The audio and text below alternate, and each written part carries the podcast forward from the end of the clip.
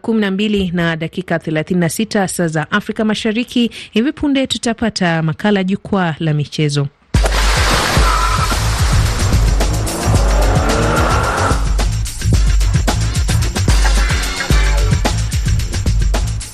Nam, asante Carol Kori kutupisha na jukwaa la michezo. Tumekuwa mengi ikiwemo pia mahojiano ya kipekee na waziri wa michezo nchini Tanzania Damas Daniel Ndumbaro kuelekea kwenda AFCON kwa Afrika Mashariki mwaka 2027 lakini pia tuangazia eh, kifo cha wanariadha wawili kutoka Kenya chini ya wiki moja, wakati pia Tour Rwanda mashindano kuendesha baiskeli yaanza hapo kesho kule nchini Rwanda. Lakini pia unazungumzia kwamba Mbappe aiambia PSG kwamba yupo tayari kuhamia ama kuhama klabuni humo ifikapo Juni mwaka huu. Jukwaa la michezo hili ukiwa nami Jason Sagini, askofu mkuu wa michezo ulimwenguni, niko naye Paul Nzioki, mwana spoti. Karibu sana.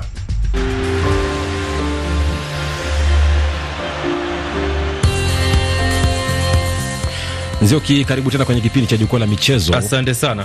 Unajua kwamba tumeshakamilisha ma makala ya AFCON ya kule Cote d'Ivoire ameisha wiki jana, na tunaanza kupiga darubini ya kuandaa AFCON mwaka ujao kule Morocco, lakini pia AFCON Afrika Mashariki mwaka 2027 ambapo tulifanya mahojiano na waziri wa michezo na utamaduni nchini Tanzania, Dana Damas Ndumbaro.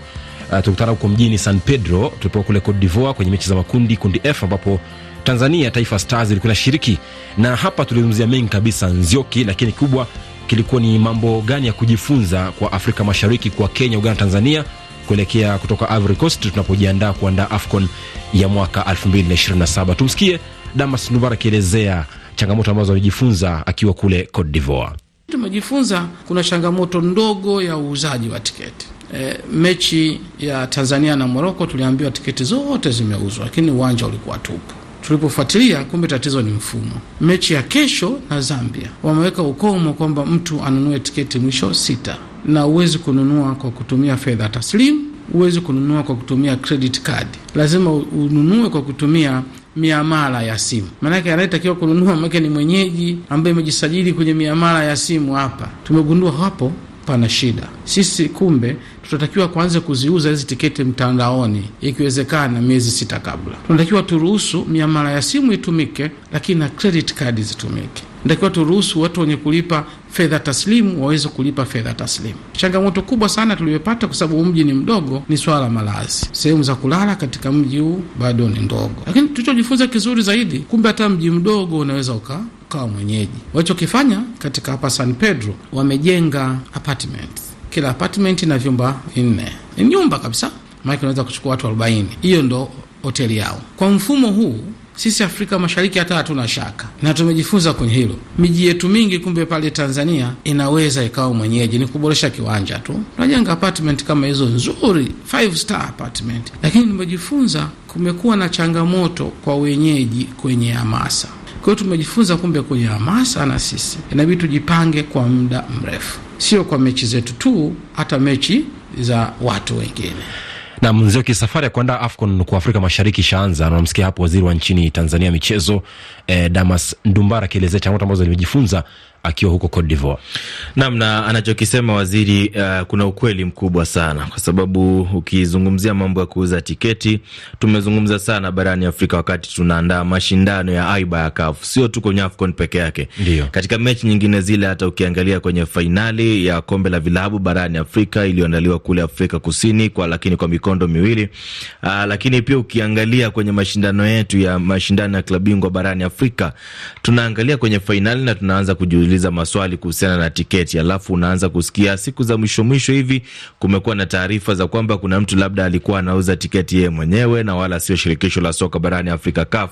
Kwa hivyo ni mambo ambayo hayafai, na nikimsikia waziri anasema kwamba wao watajiandaa hata waanze kuuza hizo tiketi miezi sita kabla ya mashindano kuandaliwa, mm -hmm. Inakuwa ni kitu kizuri, kwa sababu naamini kwa changamoto ninazosema kuna ukweli katika swala la viwanja. Ndio wanastahili kuboresha viwanja vyetu Afrika Mashariki na hususan kwa waandaaji wa mashindano ya AFCON. Na mahojiano yangu na waziri Damas Ndumbara ya kuishia hapo, maanake pia anajibu swala la kuweza kujiandaa na kujifunza. Lakini je, kipi ambacho wanaendelea kujifunza huko Divoa? Bwana Damas Ndumbara huyu hapa akiendelea na mahojiano yangu naye. Unapozungumzia Afrika Mashariki kwa ujumla, ni kipi ambacho umekiona ambacho tumewazidi kuliko Cote d'Ivoire? Kwenye mpira wametuzidi, lazima tuseme kweli, lakini kwenye maandalizi tumewazidi sana. Sisi tunaamini hata tukisema tunafanya sasa, tuko vizuri. Siku ya ufunguzi kulikuwa na changamoto kubwa ya usafiri, sio kwamba hakuna usafiri. E, ule uwanja pale Abidjan umejengwa nje ya mji, waliweka barabara moja tu ya kuingia pale uwanja. Ile barabara ilijifunga kabisa, ikawa shida watu wakalazimika kupaki magari kwa muda mrefu. Kwa hiyo tumejifunza kwamba njia zinazoelekea kwenye uwanja lazima zitengenezwe vizuri, ziwe wazi, ziweze kupitisha magari mengi kwa muda mfupi kwenda na kurudi, lakini pia kuwe na parking za kutosha karibu na uwanja. Lakini jambo jingine ambazo hawa wenzetu hawana, sisi tumekubaliana kuhusiana na visa ya pamoja wakati wa AFCON. Yaani mtu yote ambaye anakuja kwa ajili ya AFCON akitua Dar es Salaam, maanake anatumia visa ile ile kwenda Kenya, kwenda Uganda. Nimeona hapa tulivyofika pale airport, wataka tena visa, watugonge visa kutoka Abidjan kuingia hapa San Pedro. Sisi utaratibu huo hautakuwepo, lakini advantage tulikuwa nayo hapa, international airport ni moja tu. Sisi Kenya wana international airport ngapi? Nyingi, Mombasa, Nairobi, Uganda wana Kampala. Sisi Tanzania tuna international airport sita. Kwa hiyo mtu yoyote anaweza akaingia kwenye kupitia international airport hizo. Kenya na Tanzania wanaweza kaja hata kwa maji. Katika swala la viwanja, umekiona kipi tofauti katika viwanja vya Cote d'Ivoire sasa kwenye mji wa Abidjan na hapa San Pedro? Wenzetu ujenzi wa viwanja ilipewa kampuni tofauti, lakini swala la nyasi e, eneo la kuchezea na zile nyasi ilipewa kampuni mahususi ambayo haifanyi kazi yoyote zaidi ya kushughulikia nyasi tu. Yaani hawajui kitu chochote, hawajui tofali, hawajui mchanga, hawajui simenti, hawajui nondo, wao wanajua nyasi tu. Ndio maana ukiangalia kwenye runinga unaona zile nyasi zinapendeza kwelikweli, kwa sababu ile kampuni inachojua ni nyasi tu. Sasa unaona umuhimu wa kuspecialize sasa hapo na manzio kinachokizungumza waziri, unadhani kwamba labda kufikia sasa utayari wa Afrika Mashariki umefikia wapi?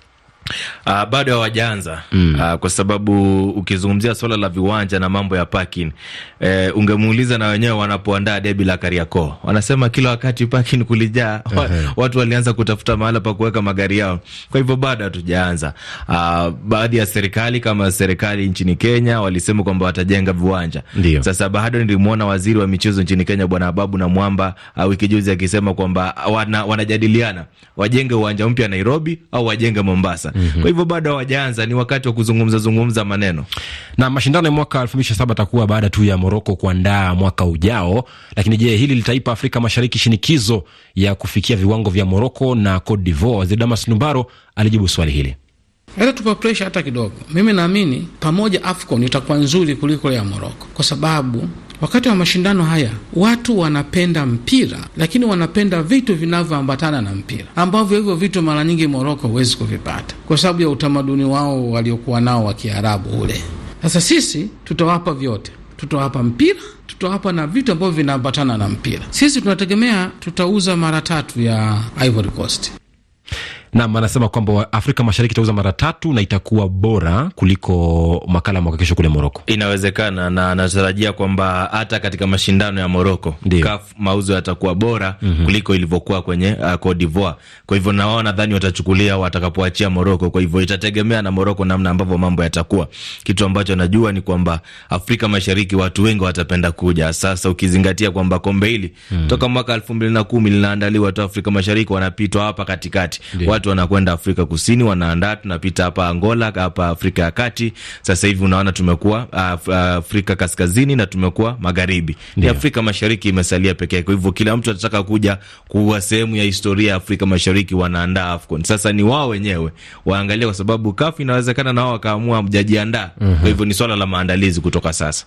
Msikilizaji, hiyo ni sehemu tu ya mahojiano yangu na waziri wa michezo nchini Tanzania, Damas Daniel Ndumbaro, tulipokuwa nchini Ivory Coast katika kupiga tathmini ya mambo ya kujifunza kwa Kenya, Uganda, Tanzania eh, kuandaa AFCON mwaka elfu mbili ishirini na saba. Kwa undani wa maelezo na mahojiano kamili kwa dakika kama ishirini hivi, unaweza kutembelea tovuti yetu ya RFI Kiswahili. Sekta ya michezo, utapata taarifa imechapishwa kwa kichwa kinachosema AFCON 2027 inatabiriwa eh, kuwa na mafanikio kuliko Morocco 2025 na pia Cote d'Ivoire ma Ivory Coast mwaka 2023. Kando na hilo, Nzioki, bado kwenye AFCON ni kwamba CAF imempiga marufuku mchezaji mmoja mechi nne wa timu ya taifa Senegal, Crepin Diata, kisa alisema kwamba CAF ina maswala ya kifedha ambayo kidogo hayakwendi sawa naye. Adhabu ambayo amepewa Crepin Diata nadhani haikuwa inafaa kwa sasa kwa sababu ukiangalia kwenye usimamizi wa CAF uh, kuna kamati ambayo huwa ina, inatoa hizi adhabu na ni kamati ya nidhamu. Ndio. Kwa hivyo kwa maneno ambayo Crepin Diata aliyatoa kuhusisha CAF na maneno ya rushwa, na kama walikuwa wamepanga mtu ambaye atakuja kushinda AFCON ambaye ni mwenyeji Cote d'Ivoire, angeitwa kwanza aje kudhibitisha kama haya maneno alisema yana ukweli wake, ndio mm. baadaye sasa kama wamempata na makosa watoe adhabu kama hiyo. Kando naye Crepin Diata, pia mchezaji ama nahodha timu ya taifa ya Equatorial Guinea ambaye alikuwa mfungaji bora mashindano hayo kwa magoli matano, Emilion Sue na kiungo wa timu ya taifa ya Equatorial Guinea Ivan Edu Al Salvador pia nao wamepigwa marufuku na shirikisho lao la nyumbani, kisa ilikidai kwamba ni utovu wa nidhamu.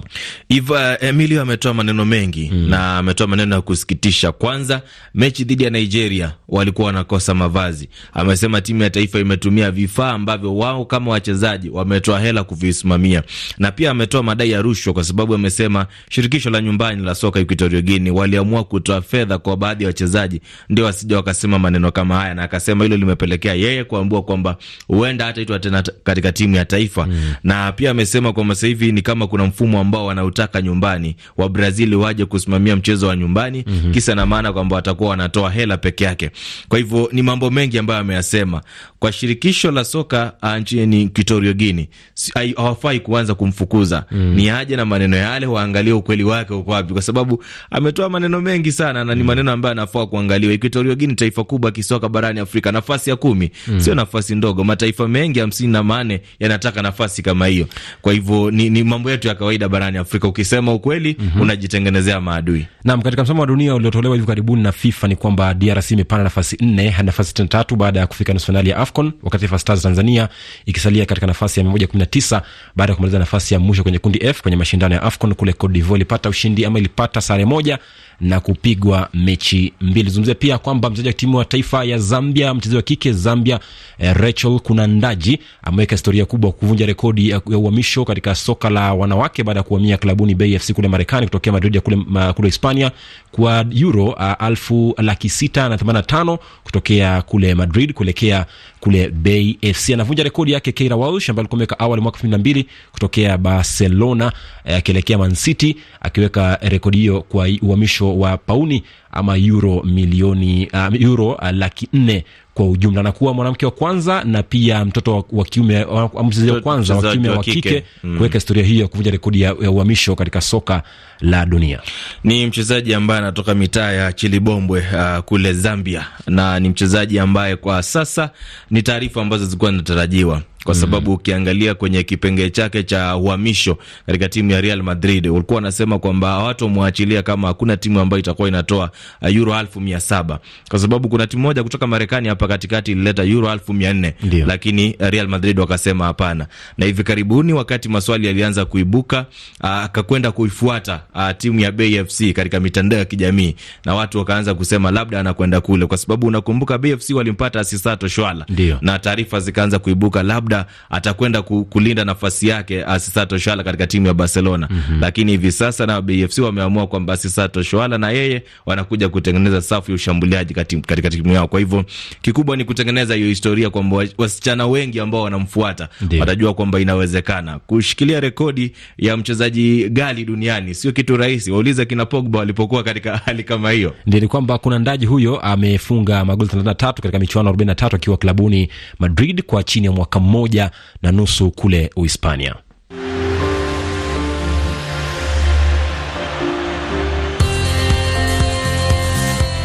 Ukiwa Nairobi, Kenya ni saa 12:49 jioni. Kipindi wani jukwaa la michezo, ikiwa nami Jason Sagini the Sports Archbishop, niko naye Paul Nzioki. Mwanaspoti tutaangazia taarifa kubwa iligonga vichwa vya habari wikendi jana kwamba uh, wiki imeanza vibaya, maana kwamba Kenya mpoteza wanariadha wawili kupitia moja akiaga dunia akiwa hospitalini, lakini mwingine pia akiaga dunia akiwa safarini akielekea nyumbani kwake kule Eldoret. Nazungumzia bingwa wa dunia katika mbio za riadha za marathon Kelvin Kiptum pamoja pia na kocha wake Mnyarwanda unamwita bila shaka anaitwa nani huyu Gavin uh, Murambikazayo ambaye aliaga dunia Jumapili wiki jana walipokuwa safarini kuelekea nyumbani kwao kule Eldoret.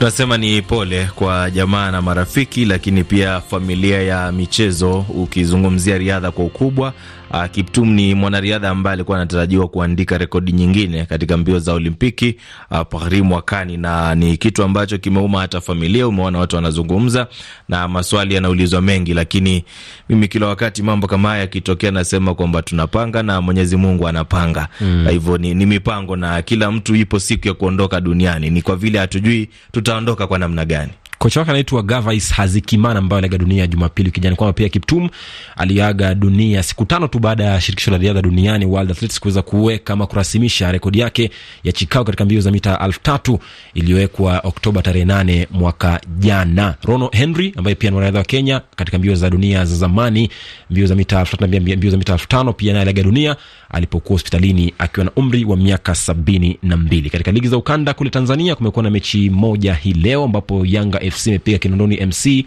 magoli matatu kwa bila. Kule Burundi nazungumzia sare ya mbili mbili kati ya Vitalo na klabu ya Masipiri. Nchini Kenya, Posta Rangers wamepata ushindi wa goli moja sifuri dhidi ya Ulinzi Stars. Muranga wakashinda Bidco United goli moja sifuri. Nzoia Sugar wakashindwa na Bandari mbili moja. Nairobi City Stars wakashindwa na Gor Mahia moja sifuri. Kisha Police FC wakapata ushindi wa moja sifuri dhidi ya Shabana. Nchini Rwanda, Gasogi United wamepata ushindi wa goli moja sifuri dhidi ya Gorilla. Musanze na Andy Sales ni moja moja. Kisha Mukura Victory Sports wakapata ushindi wa magoli manne kwa mawili dhidi ya Sunrise. Tusalie huko huko Rwanda, ambapo timu ya taifa ya Rwanda mchezo wa kuendesha baiskeli Team Rwanda ni miongoni mwa timu 19 zitakazoshiriki Tour de Rwanda ya mwaka huu ambayo yataanza kesho Jumapili hadi tarehe 25 Februari, na shindano ambalo lipo kwenye kiwango cha kimataifa duniani ni timu ya Rwanda inayofunzwa na Mfaransa David Louve iliweka kambi mjini Dubai, huku Warabuni walishiriki shindano la Tour de Sharja wakijiandaa shindano la hili la Tour de Rwanda. Saleo Uh, Jumamosi kumefanyika mkutano wa waandishi wa habari na tunaungana moja kwa moja na kwenye laini ya simu na mwenzetu Christopher Karenzi akiwa miongoni mwa wanahabari huko ambaye iko huko. Karenzi, kipi kimezungumziwa kufikia sasa kuelekea kuanza kwa mashindano hapo kesho? Ndio, ni kweli, kesho mashindano rasmi yanaanza ya Tour du Rwanda. Hivi punde tu tulikuwa kwenye kikao, mkutano ambao kila mwaka kabla ya kuanza uh, Tour du Rwanda wanafanya kwanza kikao kuzungumza na waandishi wa habari kueleza hali ya hali yenyewe na timu zenyewe zilivyojipanga. Kwa hiyo hivi, hivi punde tu mkutano umemalizika. Naam, labda kufikia sasa hivi, labda watakaoshiriki na nane, alafu labda ambao wamekuja kufikia sasa, timu ngapi zimesafiri kuingia nchini Rwanda kufikia sasa? Naam, timu ambazo zimesafiri kuelekea hapa Kigali zipo kwa jumla ni timu ishirini. Nilikuwa nikifikiri timu timu ni kumi na tisa, lakini inaelezwa kwamba ni timu ishirini ambazo zinashiriki mwaka huu mashindano haya ya Tour du Rwanda. Kwa hiyo timu zile ambazo ni za kimataifa hasa zile ambazo zina ziko kwenye kiwango cha UCI, yani uh, kile kiwango cha shirikisho la mchezo wa kuendesha baiskeli duniani UCI, zipo nne. Ipo Israel Premier Tech ya Israel ambapo amekuja Chris Froome kwa mara yake ya pili kushiriki hili shindano. Mwaka jana alikuwepo hapa. Huyu kumbuka kwamba ametwaa uh, ubingwa mara nne akiwa pamoja na timu yake ya Israel Premier Tech, uh, Tech ya uh, Israel. Basi yuko hapa tangu uh, wiki hii iliyopita. Atashiriki kwa mara nyingine kutafuta ubingwa, hasa akitafuta jinsi ya kushiriki kwa mara nyingine uh, Tour de France. Nam, asante sana Karenzi kwa uchambuzi na pia kutuarifu kinachoendelea katika kuelekea kuanza kwa Tour de Rwanda hapo kesho jijini Kigali. Bila shaka tutakuwa naye kesho kuweza kujua katika siku ya kwanza, je, mambo yamekwendaje huko.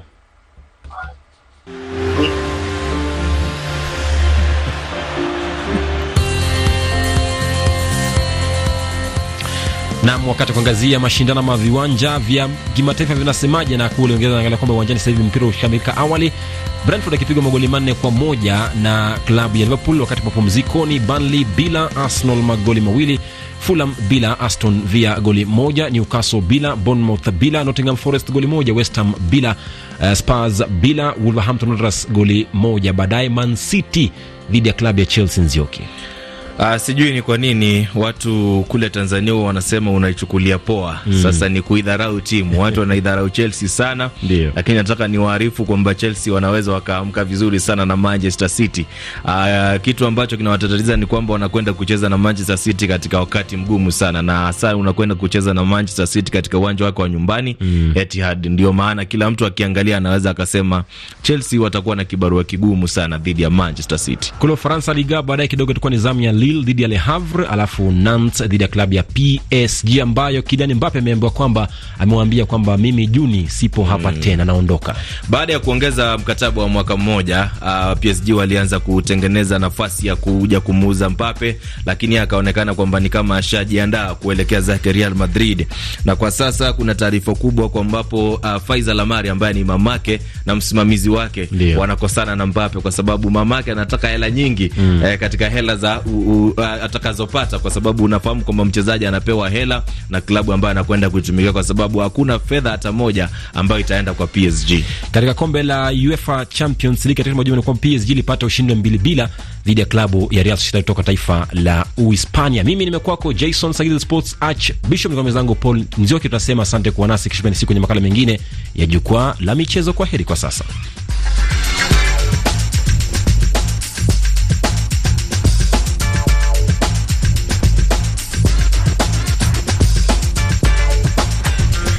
Asante sana kikosi cha jukwaa la michezo. Tuonane tena wakati mwingine, na sasa nimkumbushe ni msikilizaji yaliyokuwa yamejiri.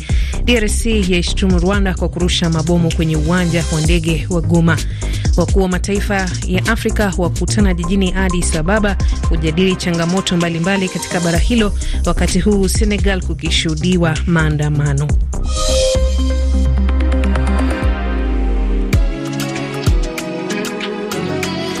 Tunamalizia na kibao ama Bwire cha kwake Kidum Kibido.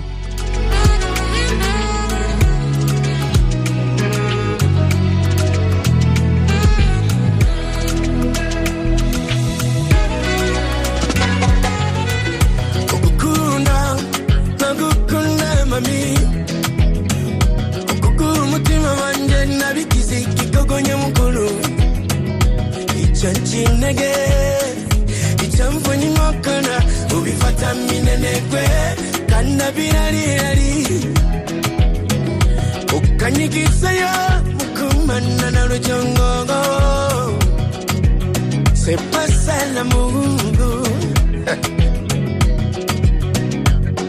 Ya chimfuna kaningo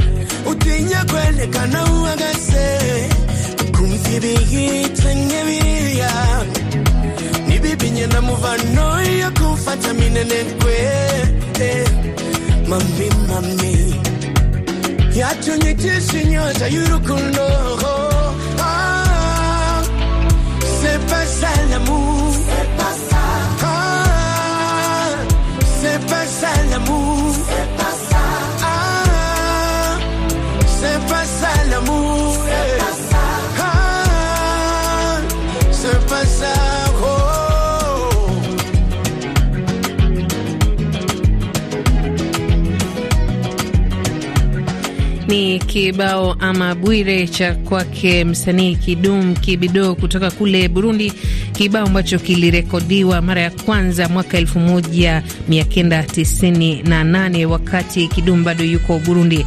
Kwa namna hiyo, tunasema asante msikilizaji kwa kuwa nasi. Shukrani msimamizi wa matangazo haya Victor Buso, fundi wa mitambo Collins Kedambi, mwenzangu wa jukwaa la michezo, mwenzangu Florence Kibuba, mimi naitwa Carol Korir na kutakia usiku mwema.